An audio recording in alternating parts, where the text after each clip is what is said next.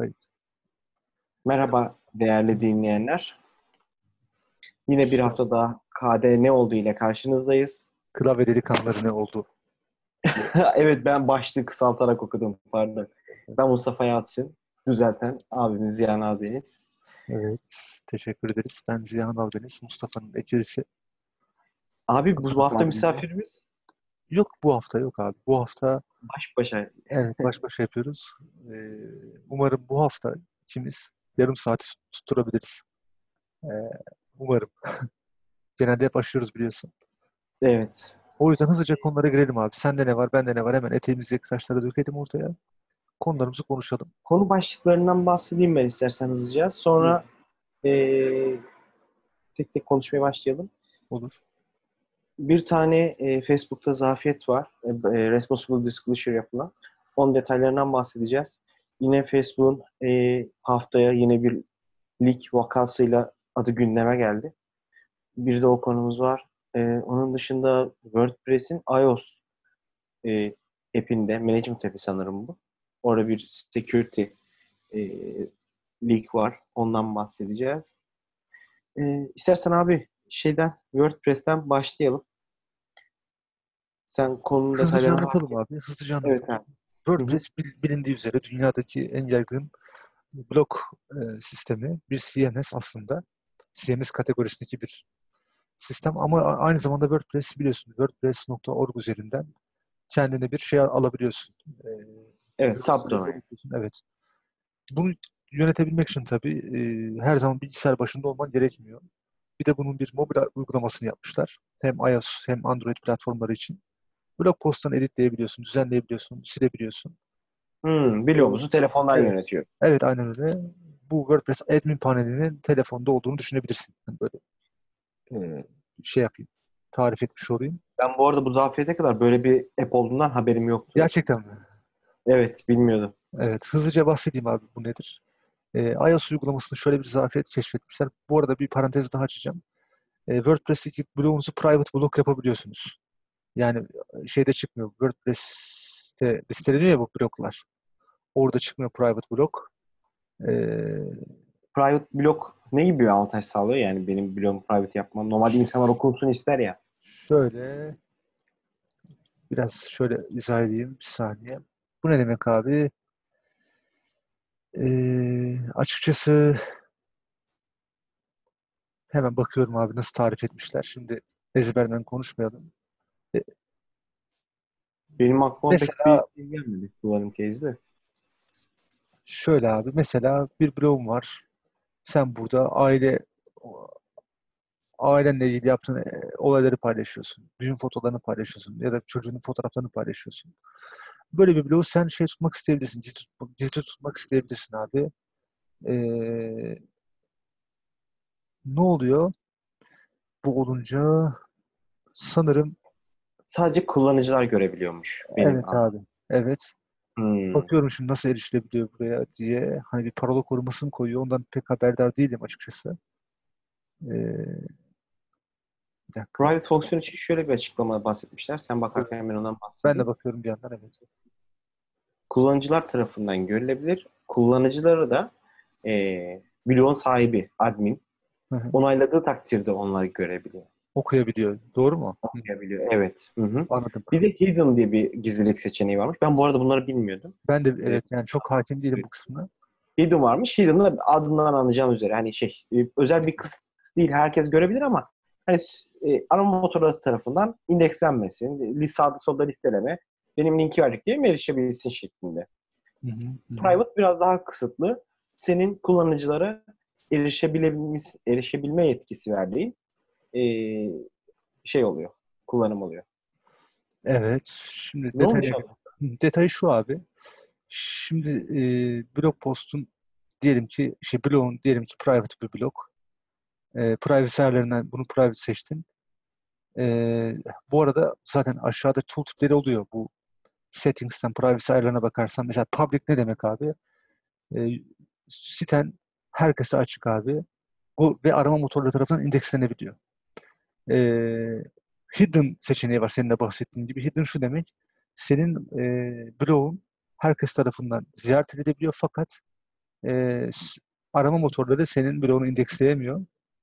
E, private olunca da abi tooltip'teki açıklamaya göre sadece blok sana ve e, senin ka- görmesini kabul ettiğin kullanıcılara açık oluyor. Sanırım burada WordPress'e de şey olman lazım.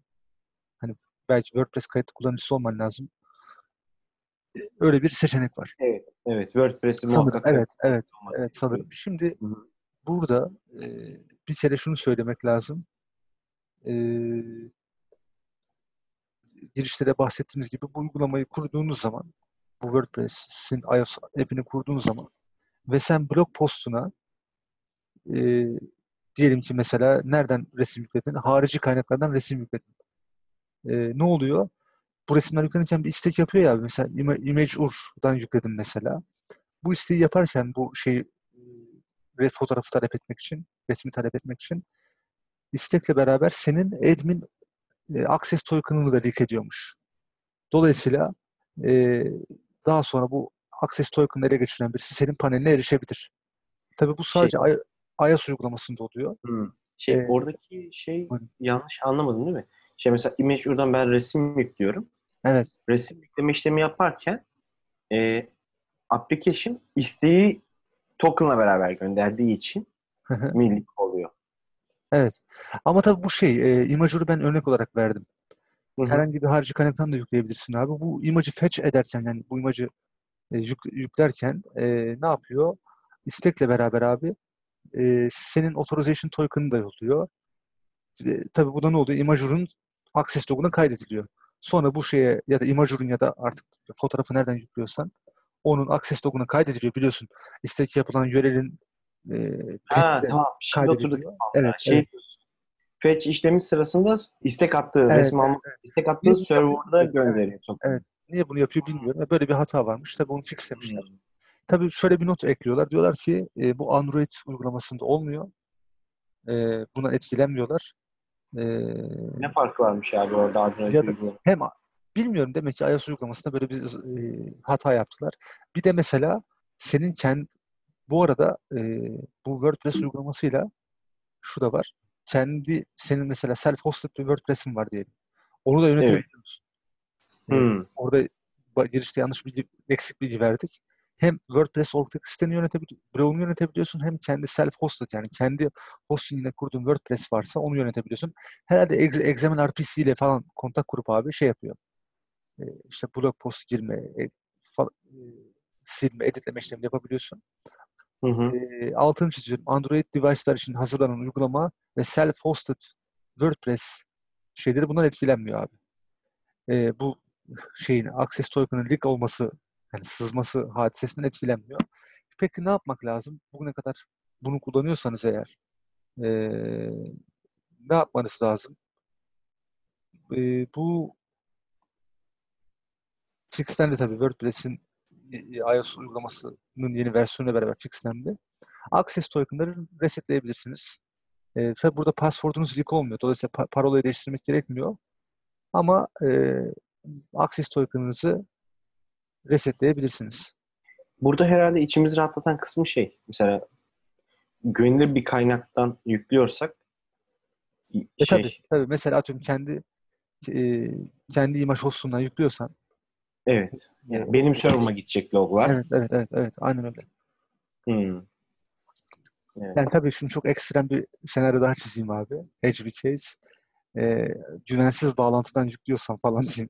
E, yine arada aradaki bir not bu şeyi yakalarsa eğer bu paketi yakalarsa o da leak olabilir ya da ne bileyim bir hotspot'a bağlanmışsındır.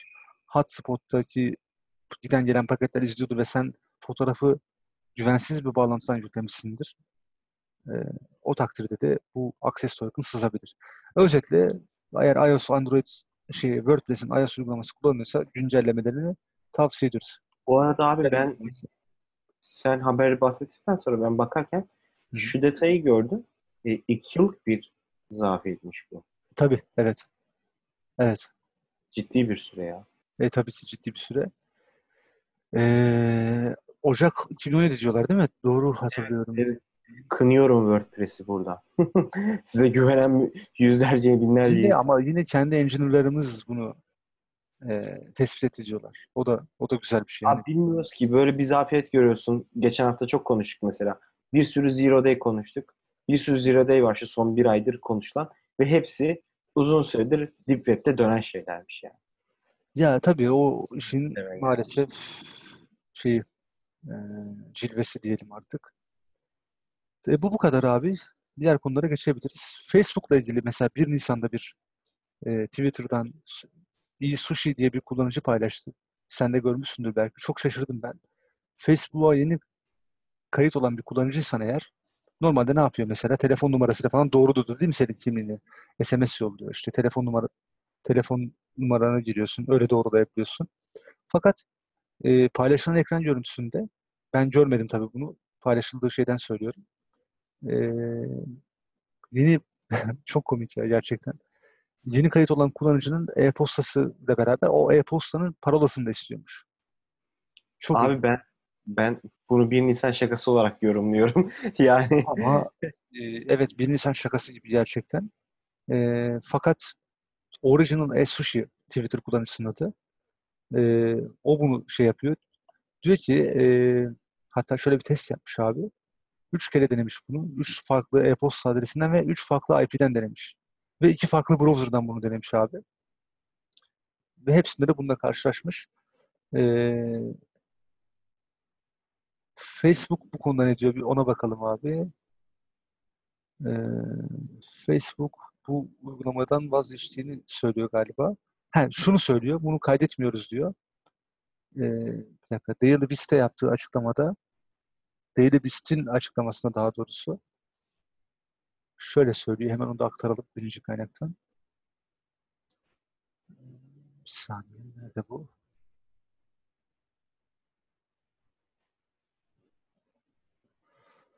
Ee, ne demiş Facebook? Evet. Ne demiş abi? Pardon. Bunu doğrulamış abi. Evet. Ee, demin de dediğim gibi e-posta parolalarını kaydetmediğini söylemiş. Ama şu çok ilginç biliyorsun. Bir, bir, bir, bir hafta önce de şeyi konuşmuştuk zaten. Facebook'un bu parolaları e, clear text olarak sakladığını falan konuşmuştuk. Hatırlıyorsun. Mithat'ın konuk olduğu. Evet, konuk- yani her ne kadar biz bunları şey yapmıyoruz deseler de evet kullanıcıları yine mağdur edebilirler. Niye istiyorsun ki? Yıllardır Ve insanların kullandığı Evet. Ve kullan şunu diyor, bunun diyor iyi bir doğrulama yöntemi olmadığını anladık. Bunu durdurduk diyor. Artık diyor böyle bir seçenek sunmuyoruz diyor. Ee, ve şöyle söylüyor. Bir yandan şey de yapmıyor ama hani kuyruğu da dik tutmaya çalışıyorlar dostum. Ee, bu, bu diyor tıpkı e, e, onun account'unu doğrulamak için diyor bir yo- parol- e, e-postasına passcode yollamamız gibi hani bir kod yolluyorlar ya e-postana. Doğrulamak Evet. onu giriyorsun. Ya da diyor telefona bir SMS yollamamız gibi diyor. kolaylaştırmak istiyorlar herhalde. Teyit Evet. etmek için değil mi? Ya Otomatik şu da var. e, şu var. Şu var. Yani. Yani şeytanın avukatlığını yapmak için söylemiyorum. Şimdi Facebook'un abi çok e, çok çeşitli düzeylerde kullanıcısı var. Ve genelde alt seviye kullanıcılar bunlar. Teknik açıdan söylüyorum bunu. Yanlış anlaşılmasın. Şimdi hakikaten abi pek çok kullanıcı ben yakın çevremden de gördüm. Facebook'a kayıt olmak için e-posta açıyorlar. Dostum e-postaya nasıl girildiğine dair bir şey yok. Yakınlarından birinden rica ediyorlar bunu. E-posta hesabı oluşturuyorlar. Hakikaten Evet. belki de şöyledir. Bak dedim şeytan avukatlığını yapmak için söylemiyorum. Sadece bu kadar abes bir durumun altında yatan sebebi anlamaya çalışıyoruz. Acaba hani öyle vakalarla karşılaştılar ki kullanıcılar e-posta kutusunu açıp orada Facebook'tan gelen e-postayı bulup oradaki PES kodu alıp oradan oraya girmekten bile hani girme konusunda bile yetersiz kaldılar belki. Ondan bunu yap- yapmış olabilir ama gene de doğru bir yöntem değil tabii. Ee, çünkü açıklamaları bu yönde Facebook'un. Şu da var mesela, şu tehlikede dikkat çekelim arkadaşlar. Hemen dinleyicilerimiz için. Demin de dediğim gibi pek çok insan Facebook'a kayıt olduğu e, e-posta adresini kullanmıyor. Çok uzun süreler kullanmıyor ve bu e-posta adresleri biliyorsunuz bizim evladiyelik malımız değil. Belirli bir süre kullanmadığınız zaman 3 ay, 6 ay artık neyse e-posta servis sağlayıcısının size şart koştuğu süre o müddet içerisinde e-postanızı kullanmazsanız, login olmazsanız, giriş çıkış yapmazsanız e-posta bir süre sonra deaktive ediliyor. Yani bir başkası gelip o e-posta adresinizi alabilir. Sonra Facebook hesabınızdan da parolamı unuttum deyip e, parolanızı oraya alıp Facebook hesabınızı hackleyebilir. Doğru mu Mustafa? Doğru. Sen hatta bunu atınca benim aklıma bir örnek geldi abi. Hatırlar mısın bilmiyorum. Eskiden kullandığımız işte Hotmail olsun, Gmail olsun bunların bir kotası vardı. Mesela Hotmail'in hatırlıyorsundur böyle 1 GB kota. O efsane kota vermişler falan. Tabii. Orada da şey oluyordu mesela senin 1 GB kotan, 512 MB kotan, sana verilen mail kotası. Ee, mesela Hotmail'de bu vardı. Ee, spam saldırıları yapıyordu. Mesela sen bir hedef tespit ettin. O hedefin e-postasını ele geçirmek istiyorsun. Yöntem şuydu. Ona işte atıyorum günlerce spam mailler atıyordu. Attığın spam maillerden kotayı dolduruyordun. Kota dolduktan sonra kota aşımı yapıp e-posta siliniyordu ve boşa çıkıyordu. Sen tekrardan register olabiliyordun. Hı hı. E tabii denk yani.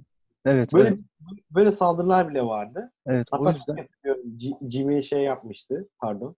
Ee, Gmail'in şeyi vardı. Her gün işte bir, bir, bir megabayt mı, bir byte mı biz disk boyutunu arttırıyoruz diye. Böyle evet, ondan e, sonra en başta öyle zaten kendini anons Evet. Evet. Fakat şu an mesela e, sen Gmail kullanıyorsundur muhtemelen hani şahsi hesabında Gmail. Hepimiz var. Kullanmasak. E, ve artık insanlar doldurdular yani o kotayı. Artık para verip biliyorsun şey yapıyorlar. E, Google Drive'dan yer satın aldılar. E-posta kötü bir tabir olacak ama şey gibi. Önce önden ücretsiz veriyorlar. uyuşturucu Evet. satıcıların taktiği evet. Ondan sonra sen bağımlı hale gelince hadi vermeye başla. Ama bu böyle zaten. E, bak dikkat et, dikkat et abi. Pek çok üründe böyle yapıyorlar. E, seni önce o ürüne bağımlı kılıyorlar. Mesela WhatsApp. Gerçi WhatsApp'ın artık gelir modeli başka. E, mesela WhatsApp'ı hepimiz bağımlı olduk Whats- WhatsApp'a. E, herkesin telefonunda WhatsApp kurulu değil mi? Artık mesela Evet. şey gibi oldu. E, SMS at demiyoruz. Mesaj yolla WhatsApp'tan gönder diyoruz. Hani bu artık marka bağımlılığına dönüştü. Artık bir defakto haline geldi. Evet, telefona gömülü gelse şaşırmayacağım. Evet evet. Dolayısıyla e, tabii WhatsApp peki bunu nasıl yapıyor? Bu gelir modeline biliyorsunuz. WhatsApp, Facebook, Instagram hepsi Facebook'un çatısı altında bunlar. Ve bir ister istemez data paylaşımı oluyor. WhatsApp evet bize söylüyor uçtan uca şifreleme yapıyorum diyor ama pek çok insandan şunu duyuyorsunuz. Ya WhatsApp'ta bir şey yaz- yazıyorum. Pek çok yerde sonra onunla ilgili reklam görüyorum. Evet data, datamızı saklamıyor. Daha doğrusu evet datamızı store etmiyor clear text olarak ama yazarken belki bu analizi yapıp e, kullanıcının Ben- telefonunda bu analizi yapıp Hı hı. Ben zaten o şey uçtan önce şifrelemede kullandığı keyleri tuttuğunu düşünüyorum. yok yok tutmuyor. O konuda e, tutmadığını ben düşünüyorum. E, metadatayı tutuyor tabii ki. Metadata nedir abi? Geçen Karar Gazetesi'ndeki yazımda da yazdım belki hatırlarsın. Hangi Ama abi bir ara istihbarat birimleriyle çalışıp satıyordu. Ama e, yaklaşık bir 2-3 yıllık mazisi var abi şeyin. E, uçtan uca Hani bırakmışlar mıdır o işleri? Ben o işi Ya bırakmışlar. şu var, şu var, Parayı da satıyorlardı çünkü. e, şu var. Uçtan uca şifreleme yapıyorlar ve dataları kendi sunucularında saklamıyorlar. Onu biliyorum. E, ama tabii senin telefonunda bunu analiz edip e, reklam için analiz edip yani seni profillemek için analiz edebilirler. E, şu da çok garip. Mesela Android telefonlarda WhatsApp yedeklemeleri clear text olarak Google Drive'da saklanıyor mesela. Bu da çok garip bir hadise. Neyse yine detaylandırdık konuyu. Özetle arkadaşlar Facebook'ta 1 Nisan'da böyle bir olay tespit edildi. E, Sushi isimli kullanıcı bunu Twitter hesabından duyurdu. Ekran görüntüyle beraber paylaştı bunu. Facebook bunu yalanlam yalanlamadı. Kabul etti. E, fakat bu uygulamayı durdurduğunu söyledi. Böylece bitirelim bu hadiseyi. Teşekkür ederiz. Ama Facebook'la ilgili bir şey daha var. Bir şey daha var. Sen de o haberi de paylaş. Ben de diğer Facebook olayına Evet, gireyim. bari. evet. Yine e, bir firma AppGuard Upgard pardon Upgard isimli bir firma e, bir blog post yayınladı ve şunu söyledi. Bir tanesi Meksikalı bir medya şirketi olan Culture Collectiva isimli şirkete, diğeri de AdPool isimli Facebook uygulamasına ait e, bir data setini ele geçirdiklerini söyledi. E, bu data setinde neler var abi? Bu Meksika kökenli Culture Collectiva'da yaklaşık 146 GB'lık data ele geçirilmiş ki bunlar Amazon S3 sunucularından ele geçiriliyor abi açık halde yani erişim açık halde unutulmuş, bırakılmış yeterli ayarlama yapılmamış ya da erişim için. 146 GB data ele geçiriliyor. Culture Collective'a ait e, 540 milyon yaklaşık 540 milyon Facebook kullanıcısının kayıtları var burada. Bu kayıtlar neleri içeriyor?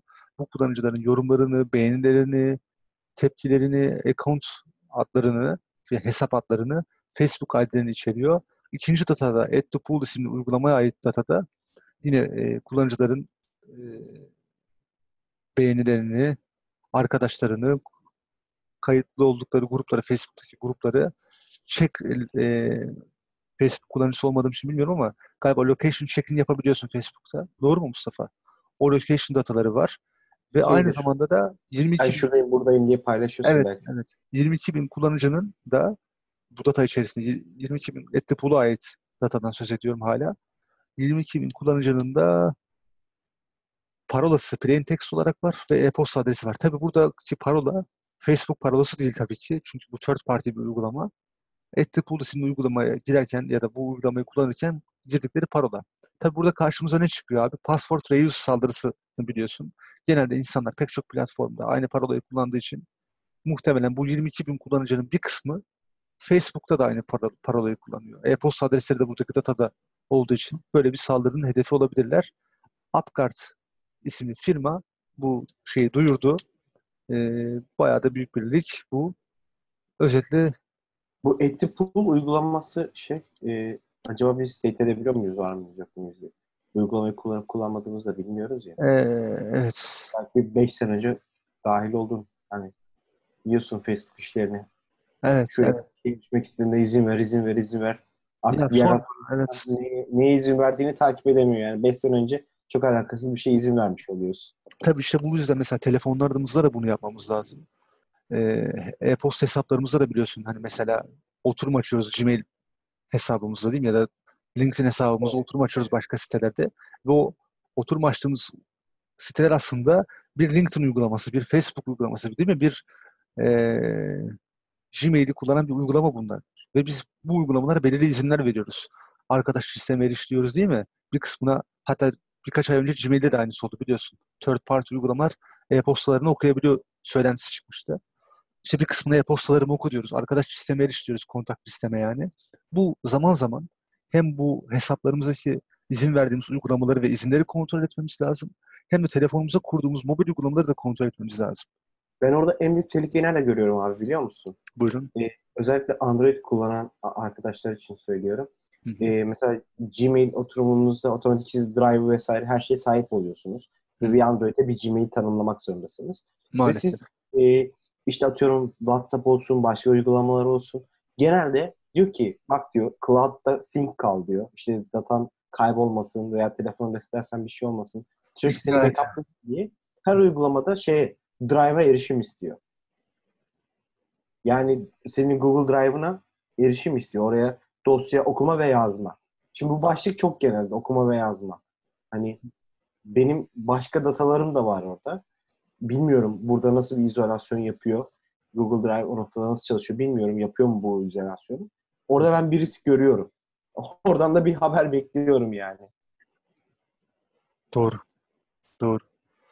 Ee, hasılı e, kıldan ince, kılıçtan keskince bir nokta. Evet. Evet. Devam edelim. Ben de hikayeler bitti abi. e, ben de o zaman son Facebook haberiyle devam edeyim. E, Facebook'ta biliyorsunuz hali hazırda bug bounty çerçevesinde birçok zafiyet bulunuyor, raporlanıyor ve ödüle layık görülüp ödüllendiriliyor. Ee, en son para yapılan, ödülü, evet. Evet, para ödülü. Ee, en son yapılan e, bir tespit edilen bir zafiyeti arkadaş yayınlamış fixlendikten sonra. Hakeza sen demin anlatırken e, burada değer noktalar da var. O yüzden e, sona sakladık bunu. Şimdi e, şey biliyorsun abi mesela demin bahsettin ya WhatsApp, işte Facebook, Instagram hepsi bu arkadaşları. Yani bütün e, artık satın aldılar, öyle yaptılar, böyle yaptılar. Kendilerinin artık. E, dataların hepsi bir yere gidiyor. Hakeza mesela siz telefonunuza Facebook onu bunu kurduğunuzda işte diyorsun ki kontaklarıma erişebilsin mi? Erişsin diyorsun. Niye? İşte kontaklarımı bulsun kolayca falan diye böyle. İşte veya telefonunuza arkadaşınızın Facebook'taki profiline hızlıca girebilmek için falan. Böyle bir sürü güzel feature'lar veriyor. özellikler veriyor. Bunu insanlar da kullanıyor. Buradaki vaka da şu. E, siz mesela ne yapıyorsunuz Facebook kullanırken? Ziyan abi kullanmıyorsun. Sen belki bilmiyorsun ama mesela arkadaş listeni saklayabiliyorsun. Ben diyorum ki arkadaş listemi herkes göremez. Benim senle ortak arkadaşlarım varsa sen sadece ikimiz arasındaki ortakları görebiliyorsun. Daha fazlasını göremiyorsun. Sonra bir arkadaş şöyle bir zafiyet buluyor. Sen yeni bir Facebook hesabı açıyorsun. Facebook hesabı açarken ben senin e- şeyini giriyorum. Telefon numaranı giriyorum. Ee, konf- şey, e, burada hani demin bahsettim ya mesela mail doğrulaması, o doğrulaması. Burada doğrulamalardan bir tanesi SMS doğrulaması. Ben diyorum ki SMS doğrulamasıyla Facebook'a üye olacağım. Senin telefon numaranı giriyorum. Arkasından ben Facebook Facebook otomatikman SMS atacak ve SMS ile ilgili benden şey isteyecek ya işte kodu gir, üyeliğini onayla devam et SMS için. E, üyeliğini tamamlamak için aktivasyonu. Ben bu sırada bana bir opsiyon sunuyor. Diyor ki SMS'den vazgeçtim. Ben bu doğrulamayı e-posta ile yapacağım. Burada Update Contact Info diye bir buton var. İşte kontak bilgilerimi güncelle diye. E, bu butona basıyorum. Bu butona bastıktan sonra bana bu sefer şeyi soruyor. İşte e-posta adresine o zaman kod gönder. Deminki olay gibi.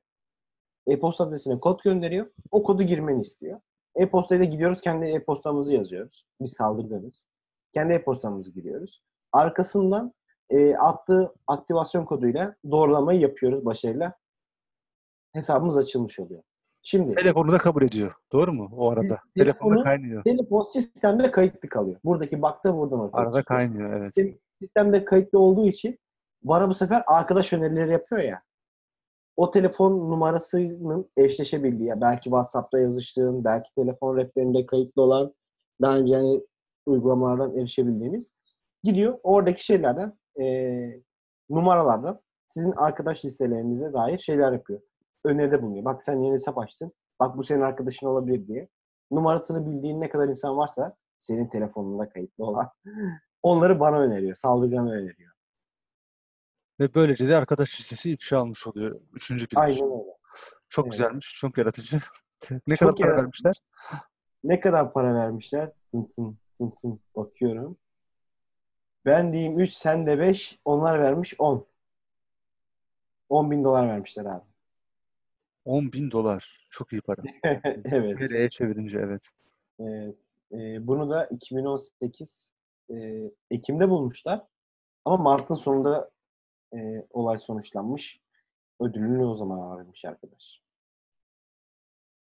Ben de bunu duyunca ilk aklıma şey geldi. Yani dedim, Facebook, bütün uygulamalar e, hani bu WhatsApp olsun şey olsun şey diye düşünüyorum. Bilmiyorum yanlış mı düşünüyorum. Bu uygulama tasarlayan insanlar ortak olabilir. Aynı insanlar olabilir. Çünkü şirket, ana şirket aynı. Ayrı da olabilir. Ama e, kullandıkları kütüphane mantık olarak benzer lojikleri takip edebiliyor olabilirler. E, belki Instagram'da veya işte WhatsApp'ta böyle belki bir şeyler hani Facebook'un sahip olduğu diğer uygulamalarda yine benzer zafiyetleri bulabilmek mu- mu- şey e, mümkün olabilir. Böyle düşünüyorum. Yani Mümkün. bir arkadaş bir çıkıp dese ki ben bu Facebook'ta bulunmuş açıklara bakayım. Sonra bunları Instagram'da arayayım. %90 bence bir tane bile olsa bulacak orada.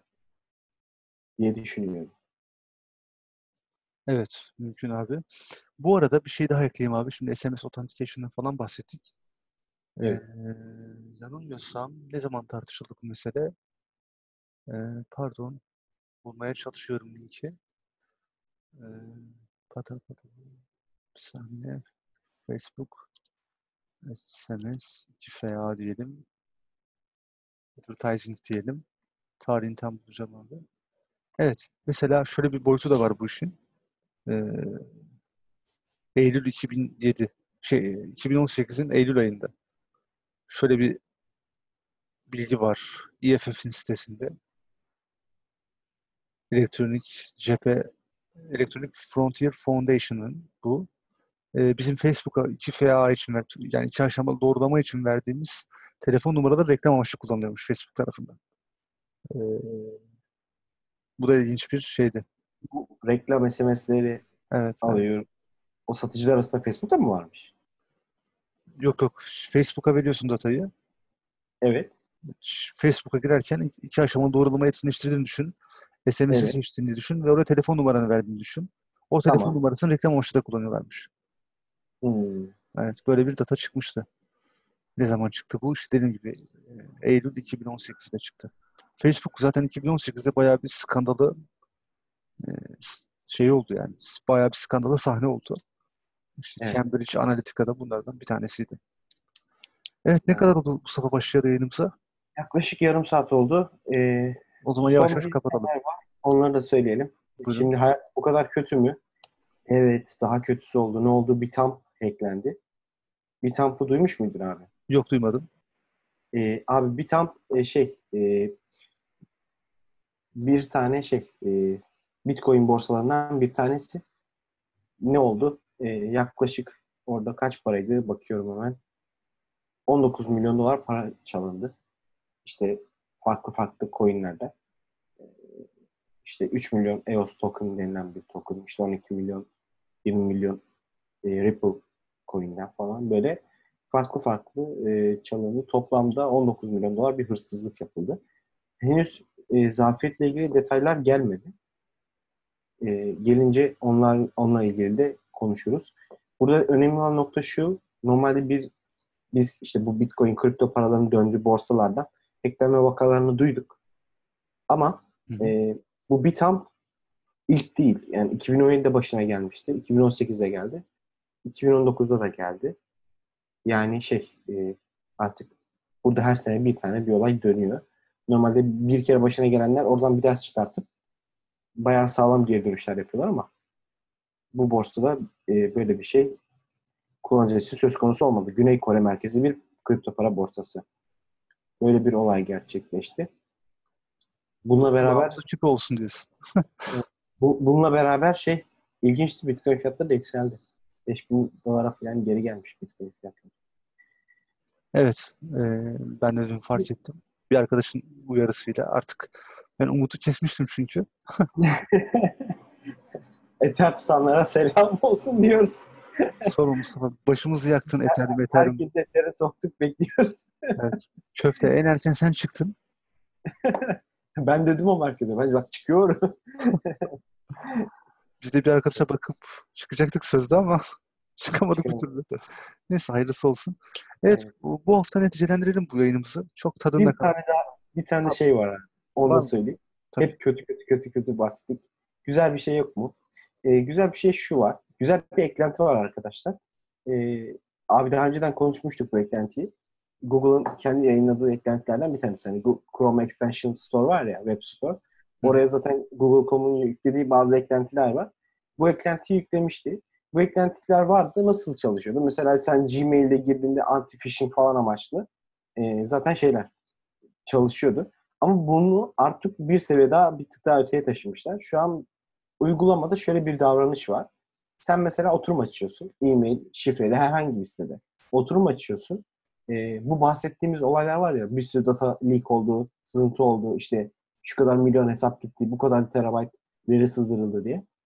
Bu arkadaşlar da artık şey yapıyorlar. E, E-posta şifre girdiğinizde eğer bir sızıntı ol- olan bir e, e-posta şifre ikilisi ise onunla alakalı olarak e, sizin verinizin sızıntı olduğuna dair bunu değiştirmeniz gerektiğine dair sizin oturum işleminiz bir yandan yapılırken bir yandan da size uyarı veriyor.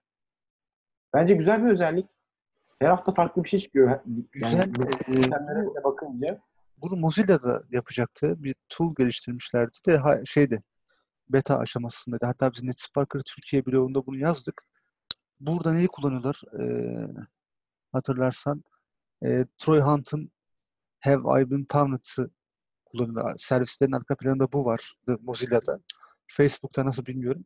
Hatta geçen hafta da bunu tartışmıştık. Hatırladın mı? Facebook nasıl yapıyor bu işi diye. Yani diyor ya hani Evet. eğer sen o o- evet o Facebook'taki olayın yanı sıra işte Google'da çıktı bir hizmetle. Bence güzel. Bu noktada bir farkındalık oluşmaya başladı. güzel, tabii güzel yani. Bir olay var ya, e, demin bahsettim ya, password reuse olayı, Evet, Raise Attack, evet. reuse attack. Yani e, bu noktada biraz daha bilinçlenmeyi sağlayacak. Belki bunu ileride şey, Chrome tarayıcımızda gömülü bulacağız yani. Evet, Böyle güzel özellikler. e, tarayıcılar hakikaten tarayıcı üreticileri daha doğrusu browser üreticileri güvenliği gerçekten ciddiye alıyorlar e, ve bu beni çok memnun ediyor. E, teşekkür de ediyoruz kendilerine. Evet. Korkmaya gerek de yok. Hayatta güzel şeyler oluyor. Bahar Evet. geldi. Evet. Abi yarım saati geçtik. Tamam. Hı hı. Kapanış buyur sen de. Evet, öncelikle tekrar teşekkür ederiz bizi dinlediğiniz için. Ee, umarım haftaya tekrar görüşmek nasip olur. Her cuma hmm, biz bu hafta, o hafta güvenlik dünyasında neler olduysa en çarpıcı başlıkları yorumlamaya devam edeceğiz inşallah. Ee, tabii bütün bu çalışmaların amacı daha fazla kişiye ulaşmak. Sizler de e, bu çalışmaları paylaşmaya değer görürseniz memnun oluruz. Tekrar tekrar teşekkür ederiz. Teşekkür ederiz.